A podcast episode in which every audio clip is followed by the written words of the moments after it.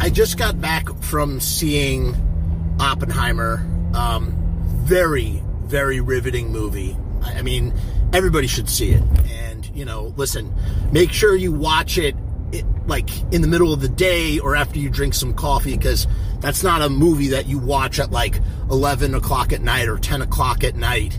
You know, there's a lot of talking, there's a lot of uh, the, the the editing and the sound design are impeccable, but man, things move fast and it's hard to follow unless you're putting your full energy and attention uh, attention into uh, the narrative.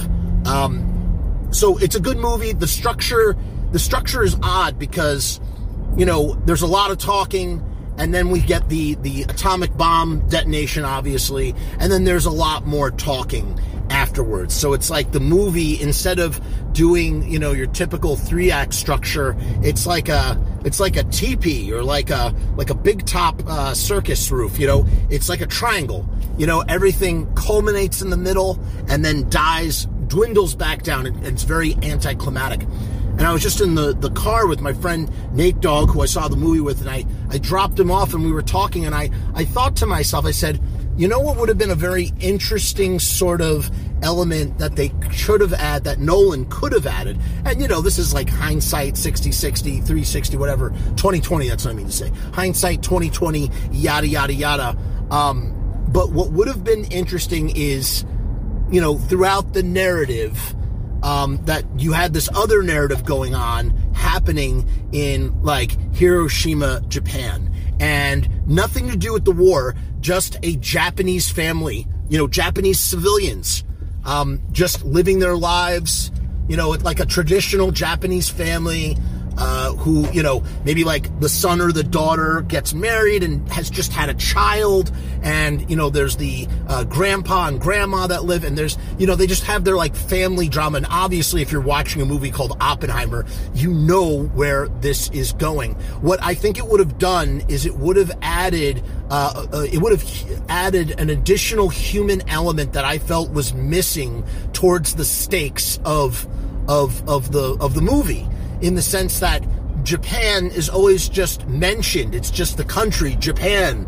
You know, we don't see the human face of actual people, actual lives that were uh, destroyed, destroyed, that were basically added up as numbers on paper uh, by a, a room full of men, including Oppenheimer. And it's like, hmm, okay, well, this number is less than this number, and we need to end this war. Because at the end of the day, you know, what's crazy about World War II, it's like such a hard thing to grasp, especially now. Especially, you know, everybody who was around during World War II is all just about dead, if, you know, or on their way out. You know what I mean? It's like, I think it's hard to grasp the morality in something like World War II. It's too big for morality. There's so much happening. There's so much at stake. You can't even, it's like you can't look at individual people. It's so fucked up. It's so fucked up. Um, and that's what happened. That's what happened to, to Japan. You know, they're like, well, more people are going to die if we don't drop these bombs. And they made a decision.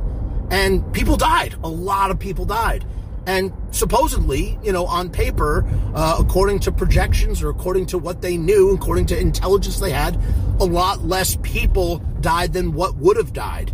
Um, and, you know, that, whatever. The point being is that I feel like what would have really elevated Oppenheimer to the next level would have been to have, you know, a portrait of a Japanese family living in Hiroshima or Nagasaki you know, and just sort of seeing, checking in with them every once in a while about trivial stuff. You know what I mean? Like juniors in school and, you know, daughter, you know, has a crush on the boy next, boy next door. It's like we just see the, you know, the, the very sort of like average life, even though it's like wartime, it's Japan at wartime, right?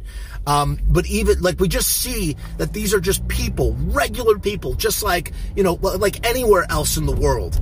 And, and then what happens is it culminates, the arc could have culminated with seeing you know, fat boy or little boy, whichever bomb it was, parachuting down. Now, do you need to see the explosion and the violence and the carnage on Japan? No, I don't think that would have been necessary because, you know, we see the test, we see the Trinity test go off. We know how destructive and how powerful the bomb is.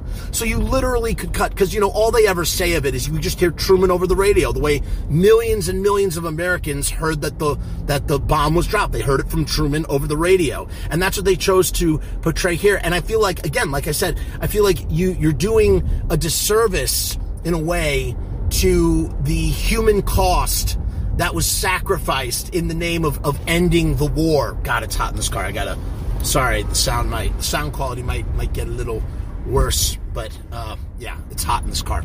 So, um, so I feel like I feel like if you showed that, it would have just it would have um, informed Oppenheimer's morality towards the bomb after they completed work on the bomb. You know what I mean? Like obviously on paper, common sense, atomic bombs are bad.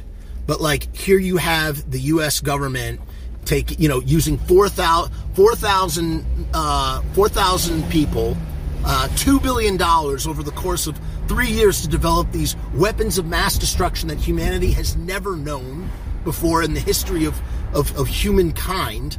You know, uh, for the specific purpose of, of doing this thing, and I feel like the way that you, I feel like the way that you counterbalance that is you show you show the Japanese, you show a Japanese family going through life.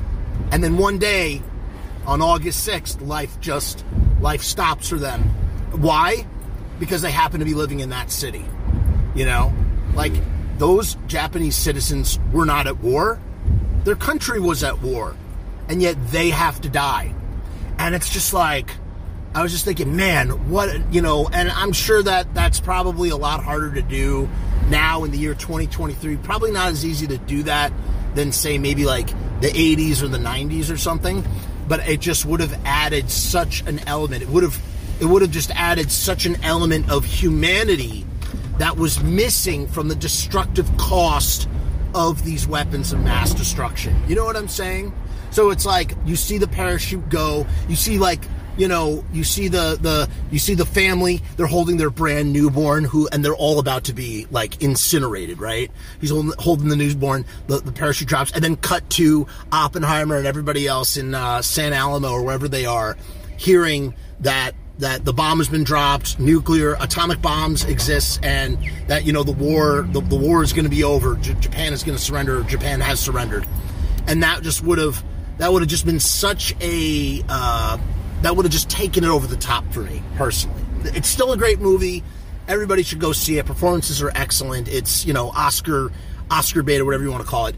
But um, man, that little element of, of, of that little ingredient would have just just taking it to the next level. So I don't know. What do you think? Do you think that that Oppenheimer needed that? That needed to see the Japanese side of things, or like have like a Japanese face to um, everything that we were saying? Because you know, pretty much all we get is the American side, um, and I feel like I feel like when discussing you know uh, atomic weapons, you need to have the face of the people that they are harming um, uh, represented you know, um, out of respect, out of respect. So I don't know.